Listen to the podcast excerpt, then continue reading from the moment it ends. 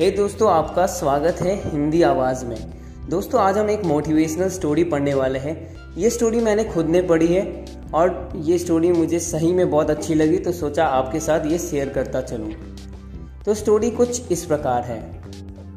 किसी शहर के रेलवे स्टेशन पर एक भिखारी रहता था। वह वहाँ आने जाने वाली रेलगाड़ियों में बैठ यात्रियों से भीख मांगकर अपना पेट भरता था।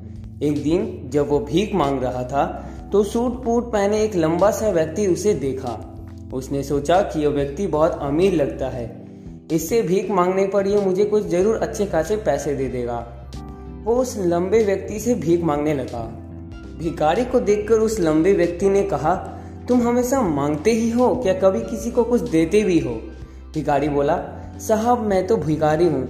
हमेशा लोगों से माँगता ही रहता हूँ। मेरी इतनी औकात कहाँ कि मैं किसी को कुछ दे भी सकूँ? लंबा व्यक्ति बोला, जब किसी को कुछ दे नहीं सकते हो तो तुम्हें मांगने का भी कोई नहीं है। मैं एक व्यापारी हूँ और लेन देन में ही विश्वास करता हूँ। अगर तुम्हारे पास मुझे कुछ देने को है तो मैं तुम्हें बदले में कुछ दे सकता हूँ। तब वो स्टेशन आ गया, जहाँ पर उस लंबे व्यक्ति को उतरना था। वो ट्रेन से उतरा और चला गया। इधर भिखारी उसकी कही बात के बारे में सोचने लगा। उस लंबे व्यक्ति के द्वारा कही गई बात उस भिखारी के दिल में उतर गई। वो सोचने लगा कि शायद मुझे भीख से अधिक पैसा इसलिए नहीं मिलता क्योंकि मैं उसके बदले में किसी को कुछ दे नहीं पाता हूँ। लेकिन मैं तो हूँ भिखारी, किसी को कुछ देने लायक भी तो नहीं हूँ। लेकिन कब तक मैं लोगों को बिना कुछ दिए ही केवल माँगता ही रहूँगा। बहुत सोचने के बाद उस भिखारी ने निर्णय लिया कि जो भी व्यक्ति उसे भीख देगा तो उसके बदले में वह भी उसे व्यक्ति को कुछ ज़रूर देगा। लेकिन अब उसके दिमाग में ये प्रश्न चल रहा था कि वो खुद भिखारी है तो भीख के बदले में वो दूसरे को क्या दे सकता है? इस बात को सोचते हुए दो दिन हो गए, लेकिन उसे अपने प्रश्न का कोई भी उत्तर नहीं मिला। तीसरे दिन जब वो स्टेशन के पास बैठा हुआ था, तभी उसकी नज़र कुछ फूलों पर पड़ी, जो स्टेशन के आसपास के पौधों पर खिल रहा था। उसने सोचा, क्यों ना मैं लोगों को भीख के बदले कुछ फूल ही दे दिया करूँ? उसको अपना ये विचार अच्छा लगा और उसने वहाँ से कुछ फूल तोड़ लिए। अब वो ट्रेन में भीख मांगने पहुँचा।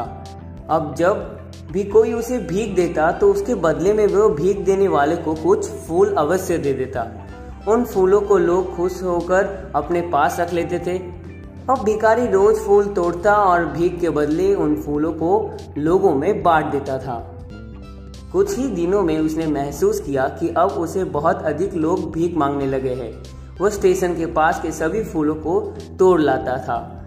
जब तक उसके पास फूल रहते थे, तब तक उसे बहुत से लोग भीख देते थे। लेकिन जब फूल बांटते बांटते खत्म हो जाते थे तो उसे भीख भी नहीं मिलती थी। अब रोज ऐसा ही सिलसिला चल रहा था। फिर एक दिन जब वो भीख मांग रहा था तो उसने देखा कि वहाँ लंबा व्यक्ति ट्रेन में बैठा था। जिसकी वजह से उसने भीख के बदले फूल देने की प्रेरणा मिली थी। वो तुरंत उस व्यक्ति के पास पहुँच गया और भीख मांगते हुए बोला, आज मेरे पास आपको देने के लिए कुछ फूल है। आप मुझे भीख दीजिए तो मैं बदले में आपको कुछ फूल दे दूँगा। फिर उस लंबे व्यक्ति ने उसे भीख के रूप में कुछ पैसे दे दिए और भिखारी ने कुछ फूल उसे दे दिए। उस लंबे व्यक्ति को यह बात बहुत पसंद आई। वो बोला, वाह, क्या बात है। आज तुम भी मेरी तरह एक व्यापारी बन गए हो। इतना कहकर फ़ोन लेकर वो लंबा व्यक्ति उस स्टेशन से उतर जाता है। लेकिन उस लंबे व्यक्ति द्वारा कही गई बात एक बार फिर से उस भिखारी के दिल में उतर गई। वो बार बार उस लंबे व्यक्ति के द्वारा की गई लाइन के बारे में सोचने लगा और बहुत खुश होने लगा। उसकी आँखें अब चमकने लगी, उसे लगने लगा कि अब उसके साथ सफलता ही चाबी मिल गई है, जिसके द्वारा वो अपने जीवन को बदल सकता है। वह तुरंत ट्रेन के नीचे उतरा और उत्साहित होकर बहुत तेज आवाज़ में ऊपर आसमान की तरफ़ देखकर बोला, मैं भिखारी नहीं हूँ, मैं तो एक व्यापारी हूँ। मैं भी उस लंबे व्यक्ति जैसा बन सकता हूँ, मैं भी अमीर बन सकता हूँ। लोगों ने उसे देखा तो सोचा कि शायद ये भिखारी पागल हो गया है। और अगले दिन से वो भिखारी उस स्टेशन पर फिर कभी नहीं दिखा। लेकिन छह महीने बाद इसी स्टेशन पर दो व्यक्ति सूट बूट पहने यात्रा कर रहे थे। दोनों ने एक दूसरे को देखा तो उनमें से एक ने दूसरे के साथ हाथ मिलाया और कहा, क्या आपने मुझे पहचाना? दूसरा व्यक्ति बोला, नहीं, क्योंकि मेरे हिसाब से हम लोग पहली बार मिल रहे हैं। पहला व्यक्ति बोला, नहीं, आप याद कीजिए, हम पहली बार नहीं, बल्कि तीसरी बार मिल रहे हैं। दूसरा व्यक्ति बोला, मुझे याद नहीं, वैसे हम पहले दो बार कब मिले थे? अब पहला व्यक्ति मुस्कराया और बोला, हम पहले भी दो बार इसी ट्रेन में मिले थे। मैं वही भिखारी हूँ जिसको आपने पहली मुलाकात में बताया कि मुझे जीवन में क्या करना चाहिए और दूसरी मुलाकात में बताया कि मैं वास्तव में हूँ कौन? फिर दूसरा व्यक्ति मुस्कुराया और अचंभित होते हुए बोला, ओ, याद आया, तुम वही भिखारी हो जिसे मैंने एक बार भीख देने से मना कर दिया था और दूसरी बार मैंने तुमसे कुछ फूल खरीदे थे, लेकिन आज तुम यह सूट बूट में कहाँ जा रहे हो और आजकल क्या कर रहे हो? तब पहला व्यक्ति बोला हाँ मैं वही भिखारी हूँ, लेकिन आज मैं फूलों का एक बहुत बड़े व्यापार करता हूँ और इसी व्यापार के काम से ही दूसरे शहर जा रहा था। कुछ देर रुकने के बाद वो फिर बोला, आपने मुझे पहली मुलाकात में प्रकृति का वो नियम बताया था, जिसके अनुसार हमें तभी कुछ मिलता है जब हम कुछ करते हैं। लेन देन का यह नियम वास्तव में काम करता है, मैंने यह बहुत अच्छी तरह महसूस किया है। लेकिन मैं खुद को हमेशा भिखारी ही समझता रहा।